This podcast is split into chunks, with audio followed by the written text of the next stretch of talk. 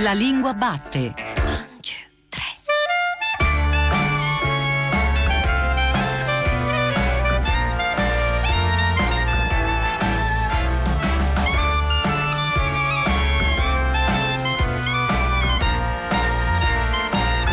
Buongiorno alle ascoltatrici e agli ascoltatori che ci stanno seguendo su Radio 3. Io sono Giordano Meacci e questa è la Lingua Batte, la trasmissione che ogni domenica va alla scoperta della lingua italiana. Oggi, seconda puntata estiva fondata sulla rilettura e quindi sulla riscrittura sintattica delle puntate passate, abbiamo deciso di dare amore come parola del giorno. Amore, la più antica e difficile rima, la parola incerta per eccellenza, quella di cui tutti parlano ma che sempre fraintendono, perché per parlare d'amore ci vuole il giusto tempo e l'irriguardosa precarietà che investe e confonde gli esseri umani rischia di rubarci via la vita prima ancora di aver trovato l'esatta grafia che l'amore prevede.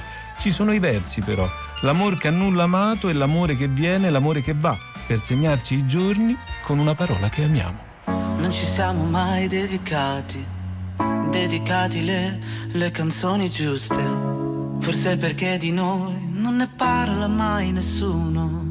Non ci siamo mai detti le parole, non ci siamo mai detti le parole giuste neanche per sbaglio, neanche per sbaglio in silenzio.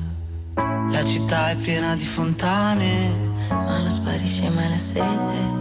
Sarà la distrazione, sarà, sarà, sarà, che ho sempre sarà in bocca. La città è piena di negozi, ma poi chiudono sempre e rimango solo io a dare il resto al mondo. Se in mezzo alle strade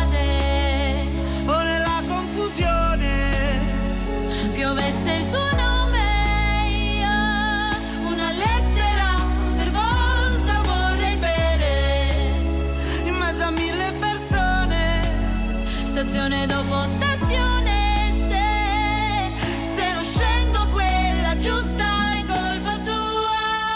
questa domenica siamo arrivati appunto nel cuore del Pigneto eh, alla seconda edizione di Inquiete, Festival di scrittrici a Roma. Un festival che mentre festeggia il suo secondo anno di vita è già uno degli appuntamenti fondamentali per raccontarsi, parlare, ascoltare, discutere di letteratura declinata al femminile, almeno per quanto riguarda la presenza e le voci delle autrici. E per raccontare almeno in forma di frattale la lingua di queste stesse voci, cominciamo con le nostre prime ospiti, Teresa Ciabatti e Rossella Milone.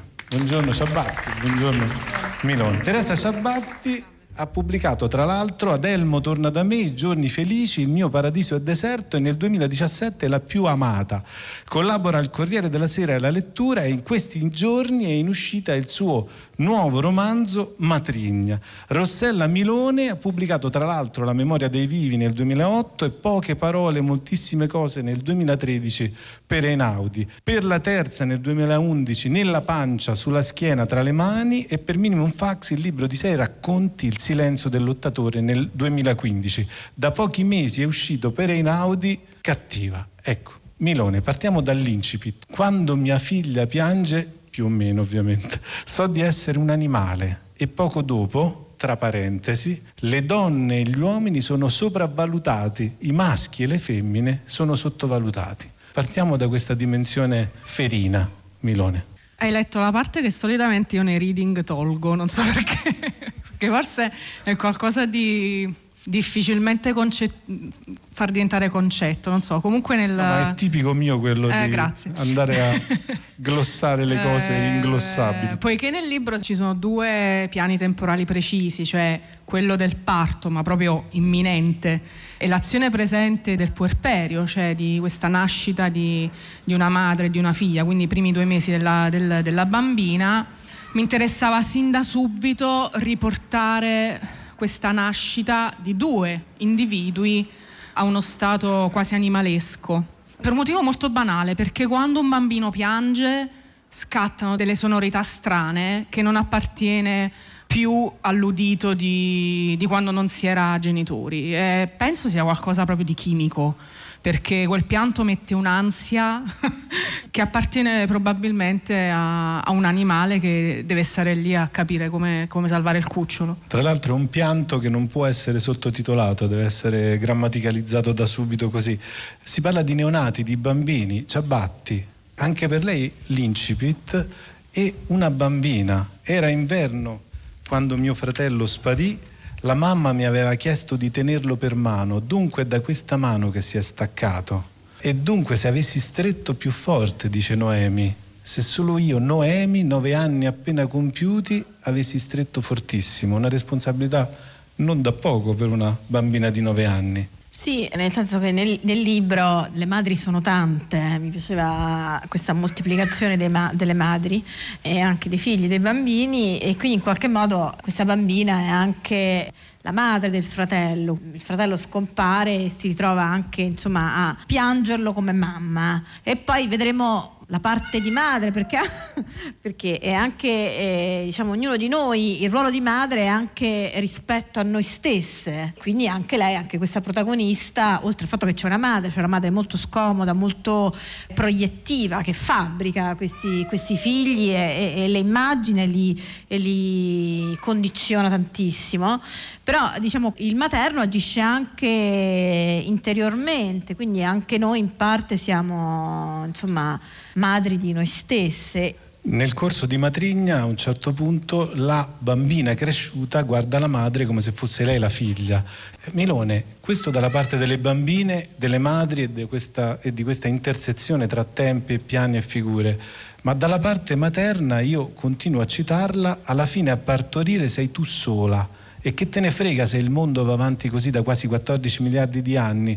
L'unica cosa di cui ti frega è cacciare via subito quella cosa che ti sta uccidendo, anche se è tuo figlio, poi trattino lungo e una pausa sintattica che rallenta e spezza la frase, perché a morire deve essere così, come se si trovasse in quel trattino lungo, in quella frase spezzata, una sorta di novità estetica, Milone, un annuncio che la letteratura deve fare. A parte che io adoro il trattino lungo, però sì, in quella parte lì hai colto qualcosa che a livello proprio di artigianato della scrittura collabora alla costruzione del racconto, nel senso che in quel momento, cioè de- nel racconto del parto, stanno succedendo diverse cose. Sta morendo una parte della vecchia persona, genitrice, per diventare altro quindi sta nascendo nuova, un nuovo individuo in quanto madre e sta nascendo un individuo nuovo, cioè fisicamente, che è il bambino.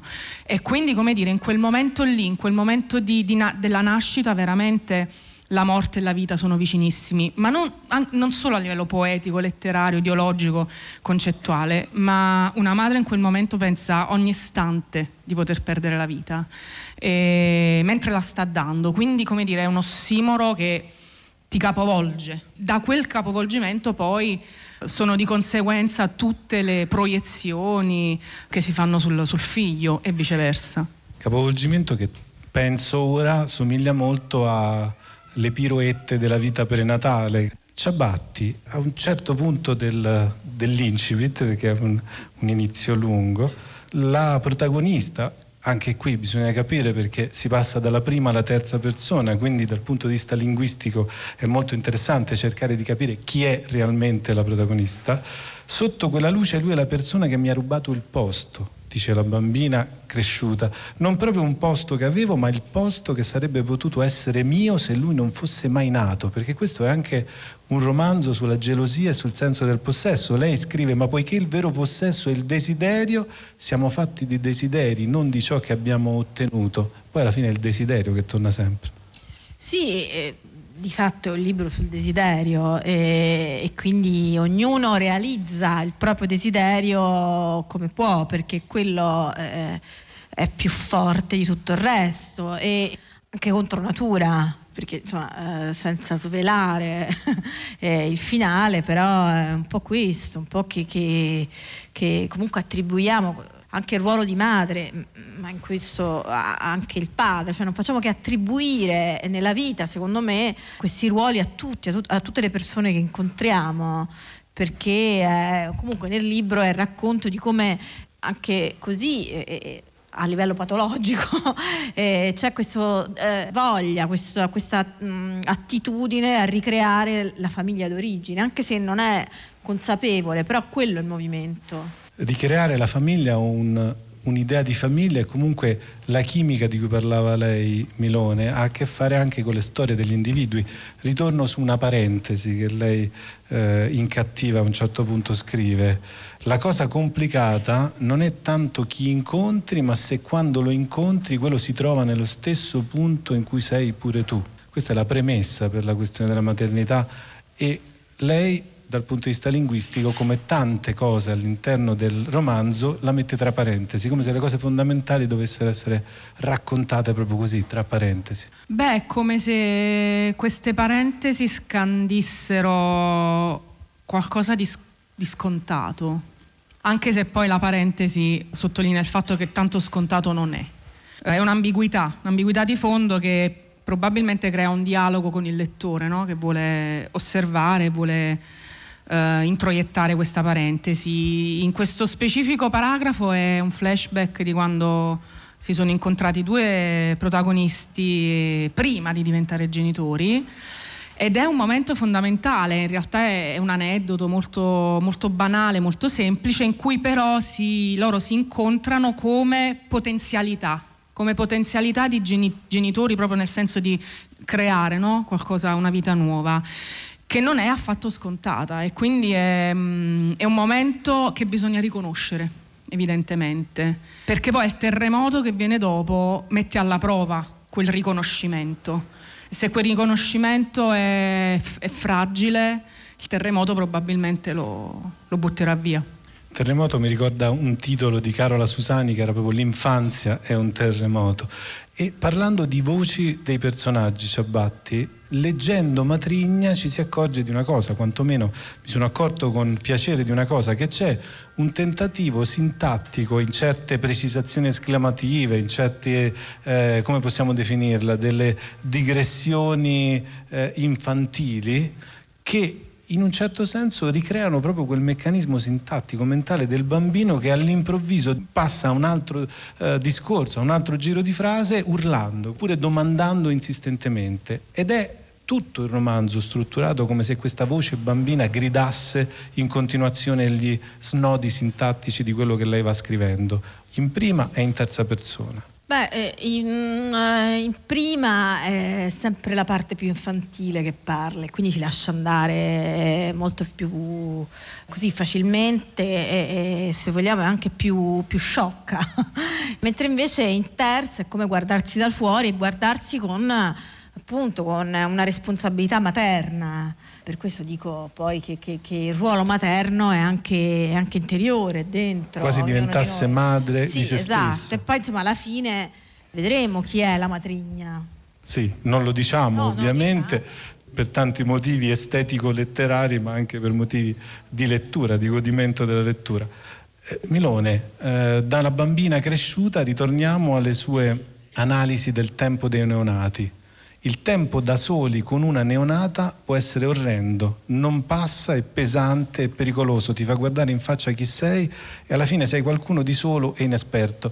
E dice l'unica cosa che posso fare è dire basta, quindi usare una parola, però la protagonista si accorge l'unica cosa che posso fare è sbagliata. Abbiamo le parole ma non sono quelle esatte anche perché primi, nei primi mesi i neonati richiedono soprattutto gesti e presenza e magari anche silenzio, ma questo una mia mamma non lo sa.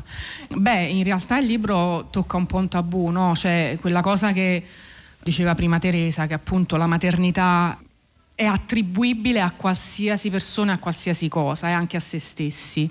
E quindi abbiamo sempre avuto più o meno un racconto edulcorato, no? Mentre invece mh, la maternità soprattutto nei, nel periodo in cui racconto io, cioè i primi tempi, ha delle zone di oscurità molto forti senza per forza dover toccare eh, ambiti patologici, nevrotici o delinquenziali, no, è, è, è una straordinarietà ombrosa di per sé che va attraversata per diventare un genitore, però eh, come a un certo punto dice nel libro, nessun genitore nell'evoluzione umana è diventato mai un genitore perfetto, per fortuna, perché attraverso la scoperta di quella cosa nuova che hai e che sei tu che possiamo imparare qualcosa. Però nei primi tempi questa lucidità complice anche la chimica che ritorna, non ce l'hai. E quindi Emilia, che è il personaggio di questo libro, un po' sbarella.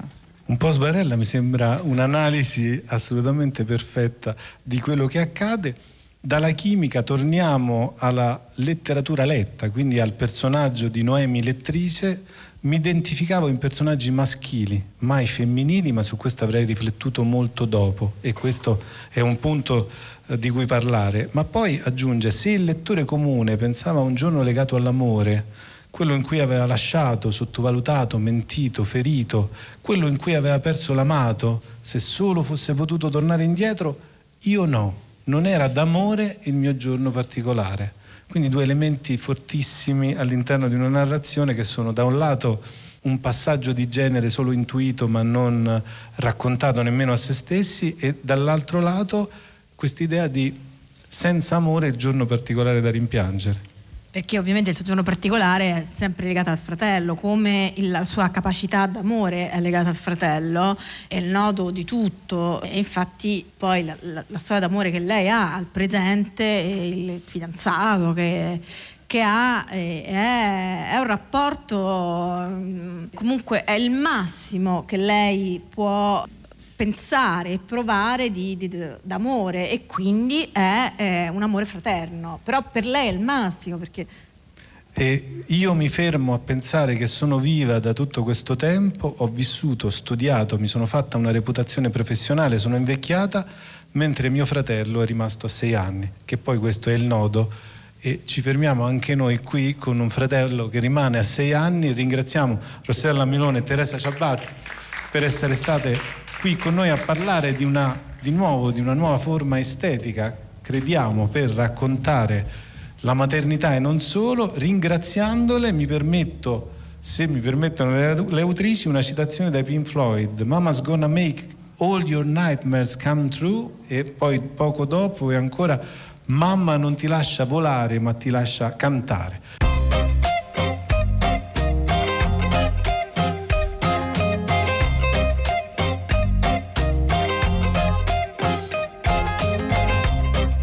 Rimani qui, scende la sera, sopra di noi si poserà e aspetteremo così la primavera, solo se vuoi ci troverà. Mi perdo dentro ai tuoi occhi che sorridono, ma ora so amore impossibile quello che mi chiedi. Sentire ciò che tu sola senti e vedere ciò che vedi. Chiudere la realtà dentro la tua isola, ma non perdere la voglia di volare perché l'amore è amore impossibile. Quando non riesci a inseguire l'irraggiungibile senso di libertà, oltre le stelle il cielo che è nascosto sul fondo dell'anima.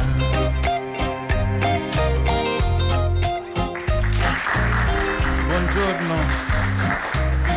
Bertini, Patrizia Bertini Malgarini, storica della lingua italiana, ha insegnato alla Sapienza di Roma e a Sassari, dal 2008 insegna alla Lunsa di Roma, nel tempo si è occupata di scritture religiose femminili, delle traduzioni della Bibbia da Loreto Mattea, Alvaro e Quasimodo, della via del latino nella diffusione del volgare nelle grammatiche latine umanistico-rinascimentali e della lingua italiana nel mondo. Patrizia Bertini Malgarini, parlare di Medioevo significa nei sogni che ne facciamo ricordare, almeno nel mio caso spesso, Umberto Eco, che infatti ha dedicato tra l'altro un saggio famoso ai sogni del Medioevo, mescolando Darth Vader e Jacques Fournier e tra i sogni contemporanei di riscrittura del Medioevo anche il Medioevo come luogo barbarico, terra vergine di sentimenti elementari, epoca e paesaggio al di fuori di ogni legge. È il Medioevo della heroic fantasy, diceva Eco, ma è anche il Medioevo del settimo sigillo e della fontana della Vergine di Bergman.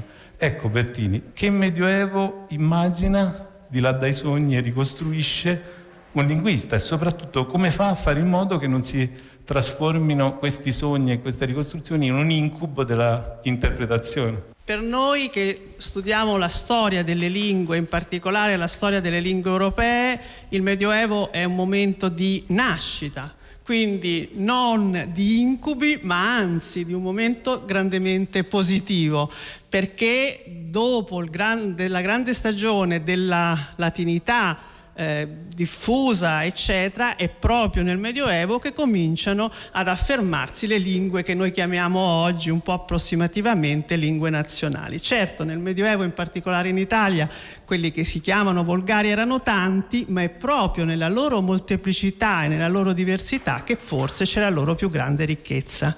Quindi il Medioevo per noi non è quella cosa brutta e nera, ma anzi è qualcosa di, da guardare in maniera senz'altro positiva. Quindi sogno e vita, l'idea di nascita, allargare l'orizzonte ci piace, lo usiamo anche per introdurre Bertini il suo intervento qui al Festival del Medioevo, il fatto che si sia parlato di proprio come a un certo punto la classicità, quindi questo retaggio comune che si va cercando, ha cominciato a parlare con eh, nuovi stimoli del Medioevo, quindi eh, la classicità greca e latina che dialoga da un certo momento in poi e quindi si educa e pensando ad alcuni intellettuali da Guittone d'Arezzo a Dante Alighieri, da Eloisa a Belardo, insomma c'erano un fior di intellettuali e di educatori. Oggi abbiamo parlato molto di educazione all'ombra delle cattedrali o come a me è piaciuto di intitolare il mio intervento, educazione e scritture all'ombra dei chiostri perché nel Medioevo, con la fine delle scuole della classicità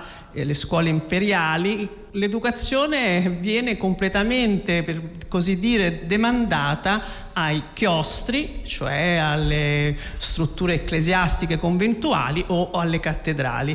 E quello che forse vale la pena di sempre ricordare è che tutto ciò che noi oggi abbiamo e conosciamo della classicità ci arriva attraverso la mediazione di questa cultura, chiamiamola così, religiosa o ecclesiastica. Non avremmo nulla di Virgilio, nulla degli autori della criticità classica se qualche amanuense non avesse deciso di copiare qualcheduno di questi testi. E questo penso che sia uno dei grandi e importanti punti su cui sempre vale la pena di riflettere quando si pensa al Medioevo. Quindi il libro del mondo copiato attraverso i libri. Posso? Eh, Prego. Posso aggiungere, proprio per fare la storia di una parola, orientamento. Si parla tanto di orientamento oggi nelle università, nelle scuole, ma che vuol dire orientamento? Viene proprio da Oriente, perché le chiese erano orientate, cioè erano verso Oriente. Questo è un senso profondo di questa parola che noi abbiamo un po' perso, no? quando no. diciamo andiamo all'ufficio orientamento.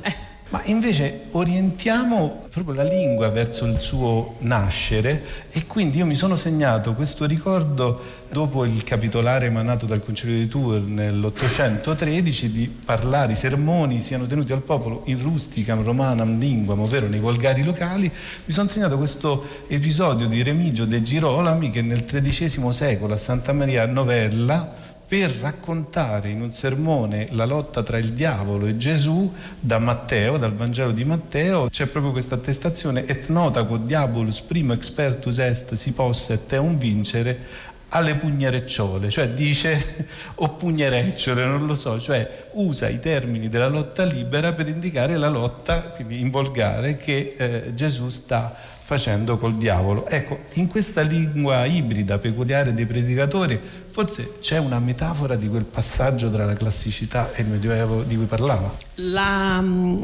domanda in che lingua parlassero nel Medioevo i predicatori per farsi capire è una delle grandi domande della nostra, diciamo così, ricerca. È perché, eh, certo, il, il, popolo di Dio il latino non lo capiva più, e però eh, questi predicatori giravano, non erano solo predicatori locali che quindi certamente potevano utilizzare solo la lingua locale per farsi capire. Quindi è un tema molto complesso e molto difficile però Francesco d'Assisi si faceva capire anche come, eh, anche da non assisani. E allora, insomma, eh, l'ipotesi fondamentale è che parlassero di cose che tutti un più o meno conoscevano e quindi venivano compresi anche da chi non era in grado di capire perfettamente quello che loro dicevano. Ci sono da questo punto di vista racconti molto interessanti di conversioni dopo alcune prediche e conversioni quindi qualcuno che ha cambiato la propria vita in seguito all'ascolto di una predica. Che cosa avrà capito di quella predica? Difficile poterlo dire, ma evidentemente qualcosa sì. E poi dimentichi- non dimentichiamo mai i grandi corredi iconografici delle chiese medievali, che erano sicuramente un grande supporto anche. Per citare ancora Dante, il Purgatorio, invenzione medievale, ricordiamo Jacques Le Goff e l'immenso La nascita del Purgatorio, risposemi così come io t'amai nel mortal corpo, così t'amo sciolta, però m'arresto, ma perché tu vai? Con le parole e la domanda di un musicista del 200 più o meno Casella, la musica è la risposta di un musicista del XXI secolo.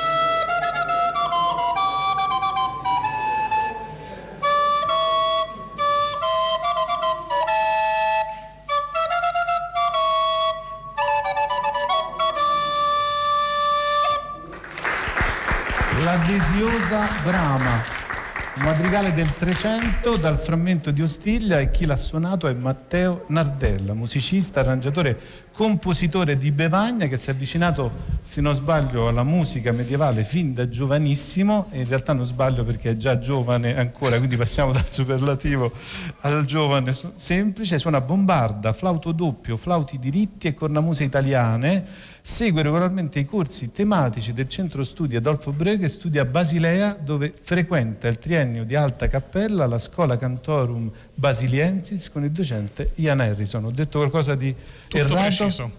Ecco, abbiamo appena ascoltato la desiosa Brama. Sì. Quindi, come mi sono segnato da bravo copista, tra- è un madrigale tratto dal frammento di Ostiglia. Sì, quindi una ricerca nel- filologica non da poco. Siamo nel XIV secolo, il fatto che abbia utilizzato il- come strumento il flauto doppio si richiama ad un'iconografia strumentale che è tipica di questo secolo e diviene proprio speciale per il territorio italiano. Basti solamente pensare a Simone Martini, nella cappella di San Martino a San Francesco, alla- nella basilica di San Francesco di Assisi. Per quanto riguarda il brano, proviene da in un frammento appunto che è rimasto ma che è collegato al ben più noto e famoso Codice Rossi dove sono racchiusi alcuni dei madrigali più antichi del Trecento italiano.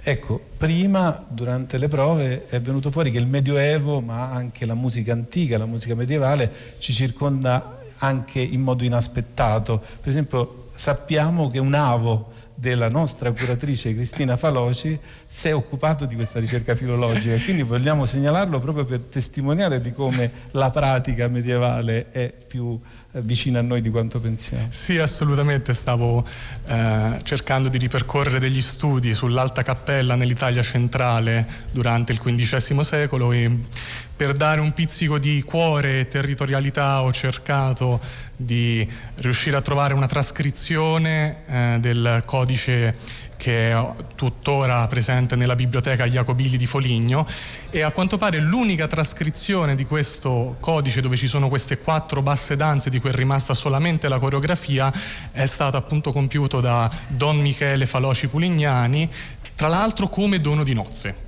Ecco, quindi questo ci sembra di buon augurio in assoluto e comunque ci riconduce a, a un'antichità che è anche privata, che è fatta di tante storie, di tanti aneddoti. Ma accanto a questo, questa è una domanda, una curiosità non solo linguistica, le note musicali, Nardella. Ecco, sappiamo che eh, Paolo Diacono scrive Utqueant Laxis e poi abbiamo Ut, Re, Mi, Fa, Sol, che sono le iniziali, le sillabe iniziali usate per indicare le note da Guido d'Arezzo. Ma lei, così Eh. appassionato di musica medievale da trasformarla nella sua attività principale, mi dica che da ragazzo non faceva il giro di Do ma il giro di Ut. La prego. Assolutamente, quando ero ragazzo forse non avrei nemmeno dato un nome alle note come probabilmente facevano nel Medioevo, perché Utqueant Laxis alla fine è una semplificazione, è un metodo che interviene per rendere più semplice e più agevole la memorizzazione del canto, mentre invece alla fine la nascita delle note risale addirittura alla, alla- alla figura di Pitagora.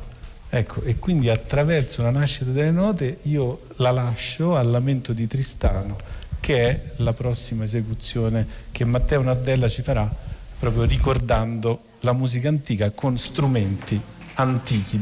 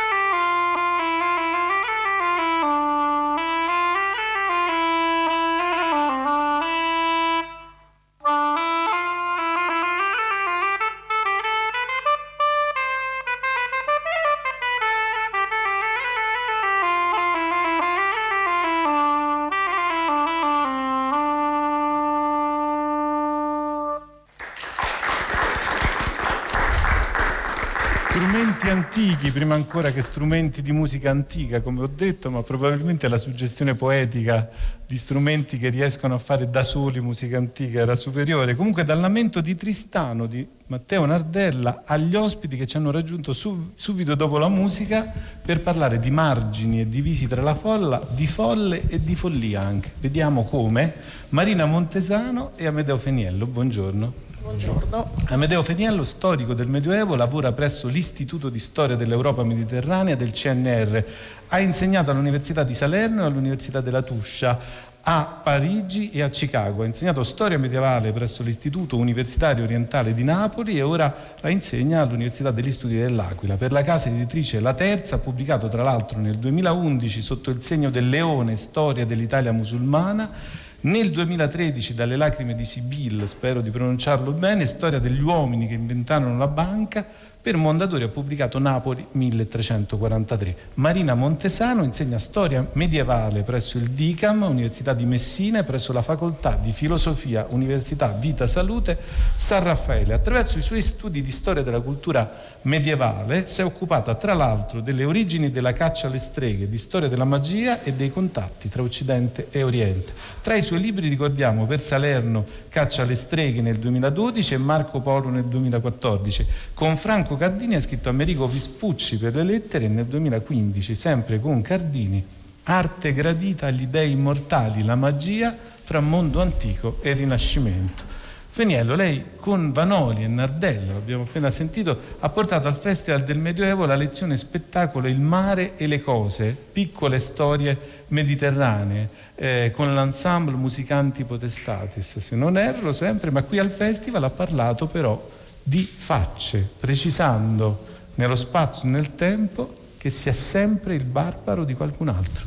Sì, sì, perché eh, io ho parafrasato la famosa frase del ormai novantenne eh, De Crescenzo, no? che dice siamo sempre meridionali di qualcun altro, si è sempre barbari di qualcun altro si leggono le cronache eh, cinesi del XII secolo e dicono ah sì perché poi ci sono quei barbari che vengono, sono gli uomini delle steppe oppure musulmani. I musulmani dicono ai cristiani ah vabbè voi siete eh, gentaccia orribile, eh, siete i visipallidi come li definivano in alcuni casi ma non eh, parlavano in questo caso degli indiani d'America e da parte loro poi i cristiani guardavano i musulmani e dicevano ah sono i ribelli a Dio, gli, gli ismaeliti gli Agareni, i Saraceni e così via. Ma alla fine, fin dei conti, soprattutto sulle sponde del Mediterraneo, mangiavano allo stesso modo, si muovevano allo stesso modo, usavano gli stessi strumenti, più o meno seguivano la stessa musica.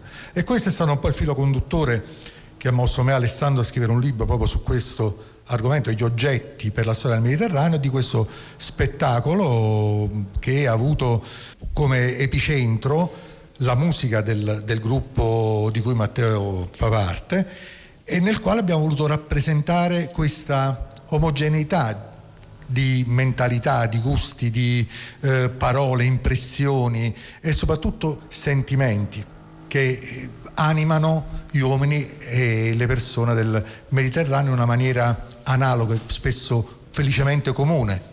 Ecco, felicemente comune. Continuiamo a parlare di quello che spesso è considerato, abbiamo usato la metafora eh, della miniatura, quindi i marginalia della storia, i margini. Lei, partiamo dal suo intervento Montesano, dal titolo subito impegnativo, anche nella prima percezione linguistica, Zingari, viaggio alle periferie della storia. Ecco, partiamo dalla radice etimologica. Zingaro, se non sbaglio, viene da un adattamento del greco medievale Athinganos e poi popolarmente Azinganos, e probabilmente significava intoccabile. Certo, ed è un termine che eh, naturalmente i cosiddetti zingari non usano per se stessi. Eh, il termine corretto per noi è soprattutto Rom al singolare con il significato di, di uomo, Roma al, al, plurale e soprattutto con questa grande tradizione linguistica della lingua romani che è una, ormai una lingua protetta e dunque soprattutto questa lingua permette di arrivare alle origini e di spiegare eh, la grande epopea di questo popolo, chiamiamolo popolo anche se poi come ho detto è articolato in molte parti differenti. Perché ai margini della storia? Perché in realtà gli studi sull'argomento è vero che datano al Settecento proprio sotto il profilo della linguistica, ma in realtà si stanno sviluppando soprattutto nei negli ultimissimi decenni e fino a poco tempo fa sono rimasti dei marginali non soltanto nella società, almeno una parte di essi, nella verità poi la realtà è già ampiamente, la, la maggioranza è già ampiamente integrata nella società, ma quelli che noi abbiamo sotto gli occhi li consideriamo marginali e sono rimasti anche marginali nella storia, nella storiografia. Mi viene da pensare che per evitare i marginali nei libri e nella vita reale basterebbe cominciare a vivere insieme nelle differenze. Siamo per una sorta di caos linguistico che ci piace molto e proprio in questo caos continuiamo a pensare però a degli episodi raccontati che raccontati nel passato ci danno un'idea di qualcosa che ha a che fare con la vita ai margini oggi. Lei, Faniello, ha scritto un libro lei stesso, nella sua premessa da storico, dice mettere insieme episodi così lontani per tempo e per contesto è pericoloso, non si misura così la storia. Però scrive, pur nella consapevolezza, un libro che si chiama Napoli 1343 e lei l'ha studiato alla luce dei legami tra quel Medioevo e questa nostra età di mezzo tra un secolo non ancora trascorso del tutto probabilmente e un secolo invece questo nuovo, troppo arrivato senza sapere da dove. Esiste una distanza enorme fra noi gli uomini del Medioevo, una distanza che non è soltanto cronologica, è chiaramente di, di mentalità antropologica, per usare un termine. Eh, siamo tanto distanti, se dobbiamo cominciare a ragionare o se volessimo ragionare sulla uh, dimensione dell'uomo medievale, chiaramente eh, esiste un, un, un intervallo di, di idee, di, di, di, spiriti talmente elevato e spesso non riusciamo a comprendere fino in fondo, neanche con un esercizio forte di empatia, che cosa pensasse davvero un uomo del Medioevo, come ragionasse un uomo del Medioevo. Io ho cercato di capire il mondo marginale napoletano, che però incide moltissimo sulla società napoletana, che è quello della Camorra, cercando delle linee, dei, degli elementi che eh, coincidessero e dessero continuità. E alla fine eh, devo dire che ho trovato degli elementi in comune, chiaramente non è lo stesso mondo quello odierno e quello medievale, ma esistono dei fenomeni che ho considerato di lungo periodo, per esempio il senso di appartenenza, l'idea di famiglia, il, il clan. Sono elementi che appartengono al Medioevo e sono anche innovativi all'interno del Medioevo rispetto all'epoca precedente. C'è sempre infatti da fare eh, questa analisi ricordando che quello che viene usato come metafora ha comunque una sua storicità, però ci piaceva questa idea di poter usare le parole raccontate come modello per indagare il presente. E come mi dice sempre Francesca Serafini, citando le parole di Ginger Rogers, quello che faceva Fred io lo facevo sui tacchi alti e di spalle, di schiena, insomma ballava. Quindi il problema della marginalità lei l'ha affrontato anche con un grande argomento che lei lo scrive, ha a che fare col Medioevo, ma non solo col Medioevo, che è quello della, delle origini della caccia alle streghe. Tra l'altro lei da subito nel suo volume sulla caccia alle streghe analizza come siano proprio le tante parole poi a identificare un'unica percezione, ma non c'è luogo, non c'è volgare, non c'è lingua che non abbia da subito una parola per indicare la strega. Certo, per indicare la strega o quello che noi chiamiamo lo stregone, un termine tardo, cioè colui o colei che esercitano una magia di segno negativo. E allora certamente da un punto di vista antropologico questo è un tipo di attività uh, che è pressoché universale. La stregoneria e la caccia alle streghe nel mondo europeo sono state invece un fenomeno, questo sì, storico e molto particolare, che ha certo certo le sue radici in parte nel Medioevo, ma che ha il suo massimo sviluppo in quella che per tanti versi noi consideriamo la massima età della luce. Il termine stesso ce lo dice il Rinascimento è il Rinascimento la culla della caccia alle streghe. E allora eh, in questo si può vedere anche un nesso, eh, ad esempio, col tema presente del, degli zingari, cioè il rapporto fra eh, caccia ad un capro espiatorio e marginalità, naturalmente. Allora i viaggiatori itineranti, i vagabondi molto spesso possono essere eh, presi di mira come appunto capro espiatorio, ma non c'è soltanto questo nella caccia alle streghe, il fenomeno è stato talmente vasto e talmente pervasivo, soprattutto fra 5 e 600 nella società europea, da far sì che esso spieghi molto di più della semplice marginalità. Tra l'altro lei lo scrive proprio, è ancora di un fenomeno presente non solo e non tanto nel barbaro medioevo, quanto e soprattutto in epoche nelle quali ci piace pensare che il trionfo della ragione e del diritto abbiano il sopravvento.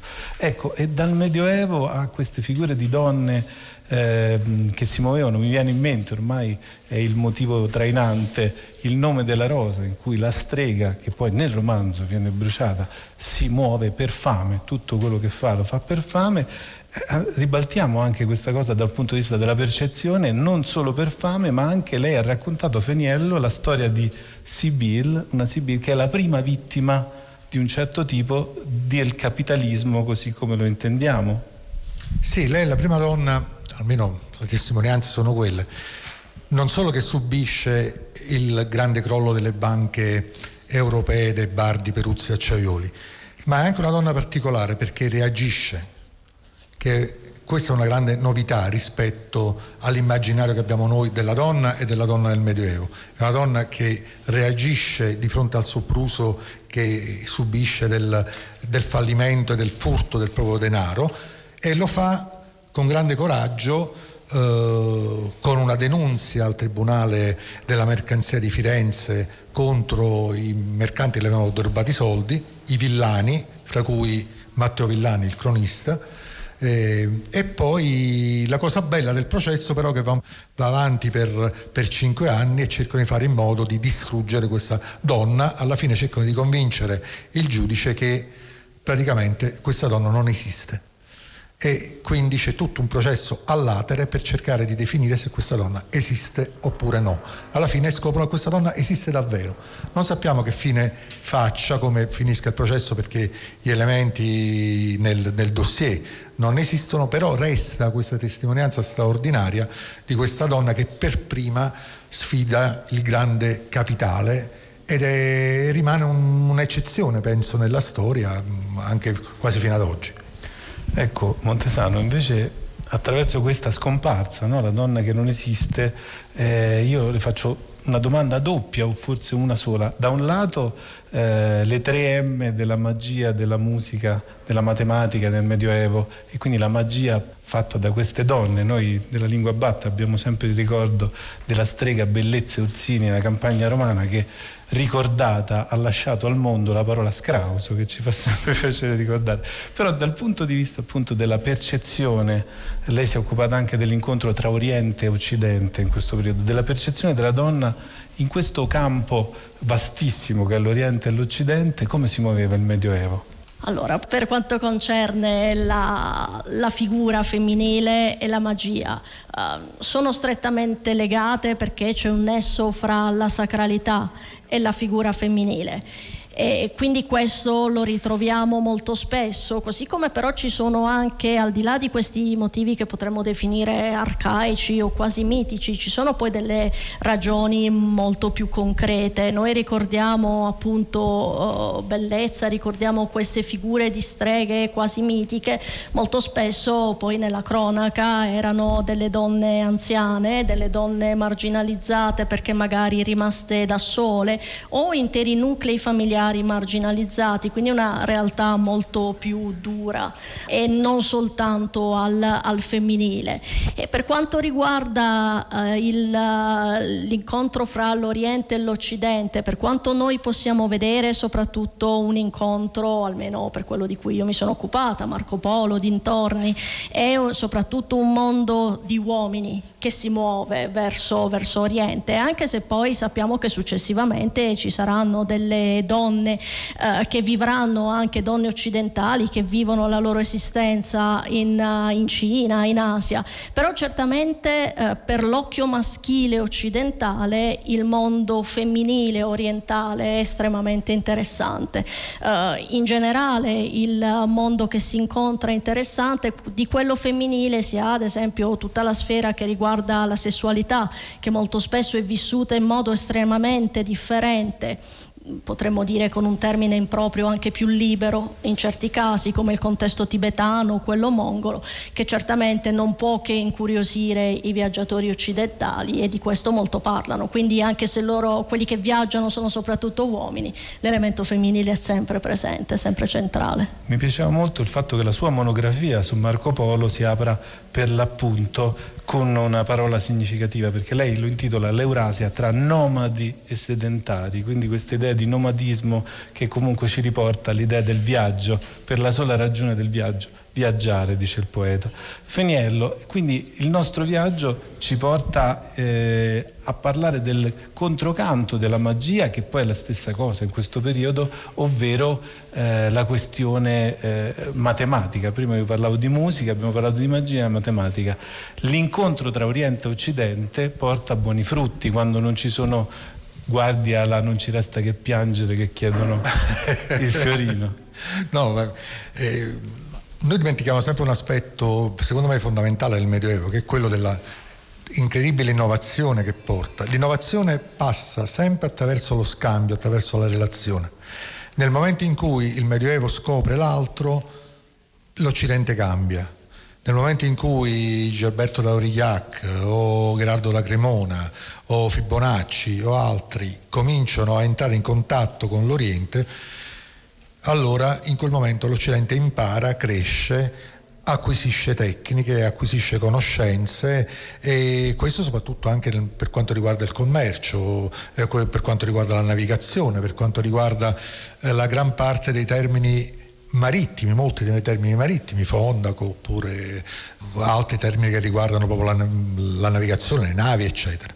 Perciò è importante definire questo aspetto del Medioevo e capire che alcune correnti sono fondamentali per la crescita occidentale. Chiudersi significa fare il danno di una cultura, colpire una cultura nel profondo. È necessario invece fare quello che hanno fatto gli uomini del Medioevo, innovare attraverso la conoscenza. E con la parola conoscenza e apertura io ringrazio Marina Montesano e Amedeo Feniello e vi ringrazio per questo viaggio da un margine all'altro, ricordo appunto lo spettacolo fatto da eh, Matteo Nardella, Amedeo Feniello e Alessandro Vanoli e proprio affido la parola, in realtà la musica, a Matteo Nardella.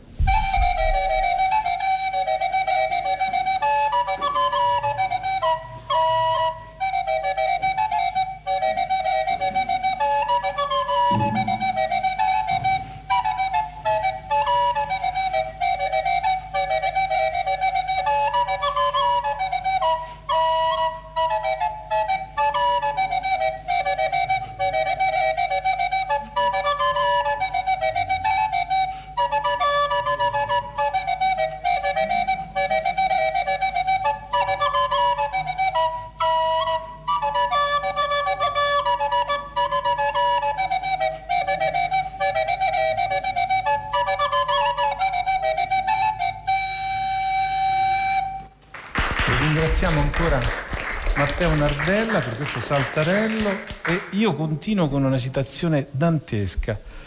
Se barberi venendo da tal plaga che ciascun giorno delige si cuopra rotante col suo figlio ondella vaga, veggendo Roma stupefacenzi. Ecco, con stupore e barbari io vorrei introdurre ora Alessandro Barbero. Buongiorno Barbero. Buongiorno.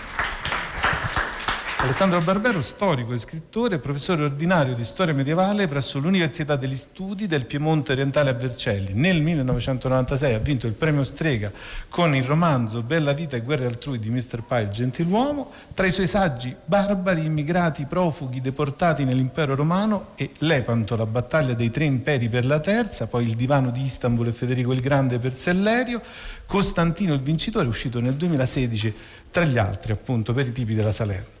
Alessandro Barbero, cominciamo con una domanda narrativo-linguistica. Quasi vent'anni fa Nicola La Gioia, col romanzo D'esordio, Tre sistemi per sbarazzarsi di Tolstoi senza risparmiare se stessi, che era una sorta di nuovo inizio di, della, in un certo senso una nuova stagione letteraria, però inizia così.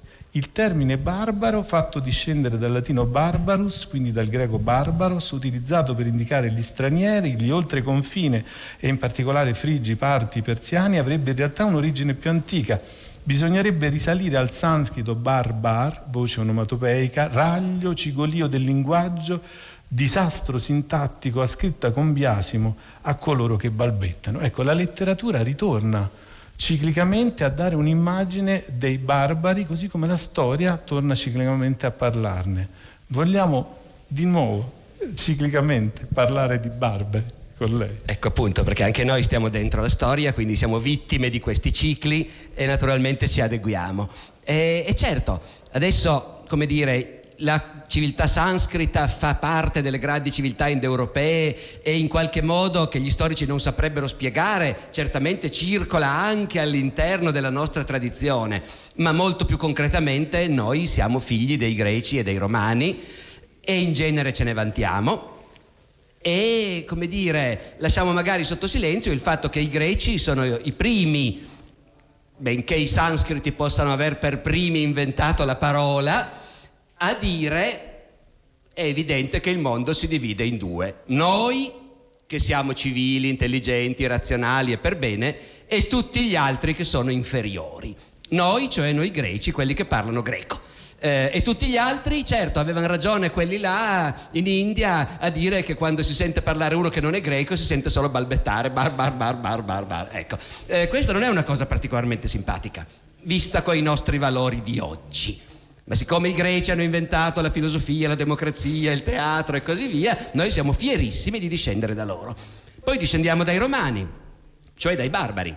Perché nel momento in cui noi diciamo con i greci che chiunque non è greco è barbaro, è evidente che i, i più famosi fra i barbari sono i romani. Poi questi famosissimi barbari sconfiggono i greci e arrivano con loro a un piccolo compromesso la storia delle parole dipende anche dal valore politico che si decide di dare alle parole, no? E allora nell'impero romano non è più plausibile dire che i padroni, cioè i romani, sono barbari. I greci, in cambio di grossi privilegi dentro l'impero romano, accettano, senza dirlo troppo in giro, di modificare la definizione da dizionario della parola barbaro. Non vuole più dire chi non è greco, vuol dire chi non è né greco né romano. E i romani da cui noi discendiamo orgogliosamente riprendono questa meravigliosa idea che il mondo si divide fra noi e tutti gli altri, noi civili per bene, eccetera. eccetera. Mi viene da passare da uno scrittore all'altro, va- parafrasando Walter Citi, sono un barbaro come tutti. Quindi in qualche modo questa è la, la dicitura che ci, eh, ci, ci protegge e ci aiuta nel momento in cui abbiamo questa percezione barbarica di tutti noi nel tempo.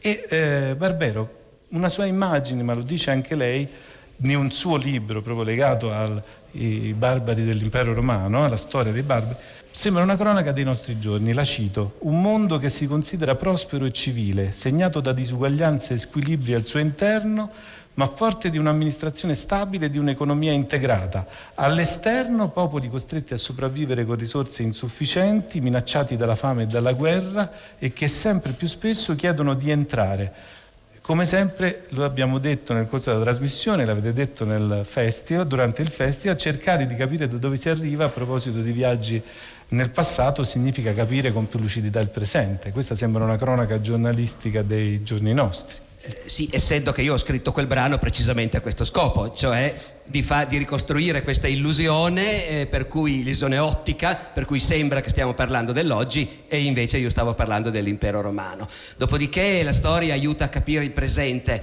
insomma speriamo, la storia ci dà Stiamo una mano giocando per tra la capire, storia e ecco. la letteratura proprio per questo, perché ci Qualche serve. volta l'umanità si è trovata in situazioni vagamente simili alla nostra di adesso e capire gli sbagli colossali che sono sempre stati fatti in passato ci potrebbe in teoria aiutare a farne di un pochino meno grossi.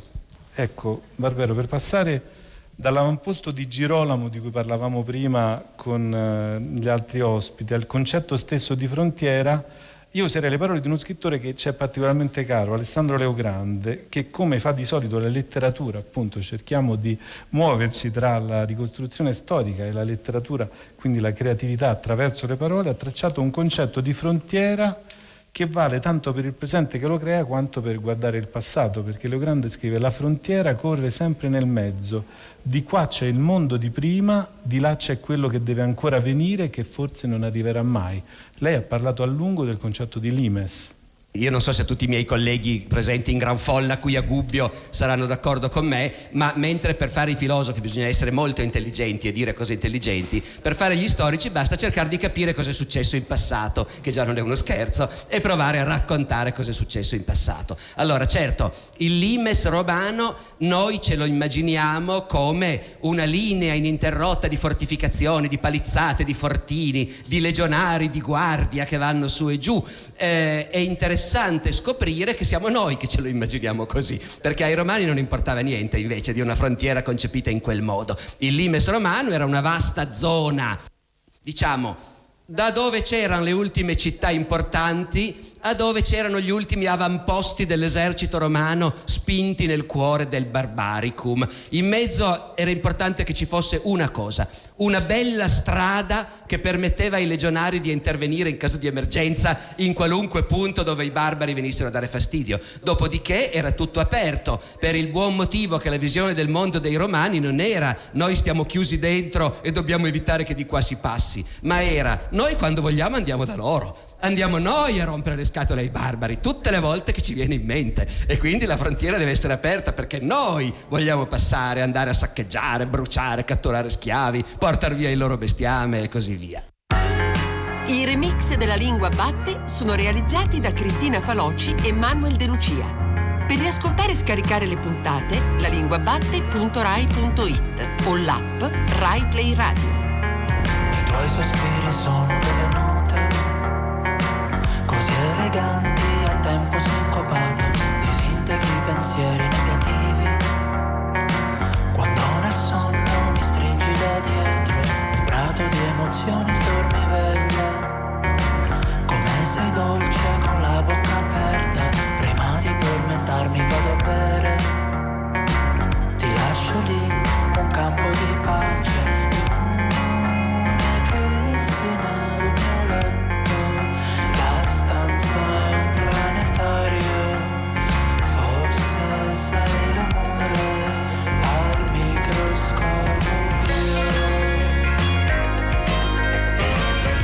Facebook La Lingua Batte trattino Radio 3. Per scriverci la lingua batte chiocciolarai.it.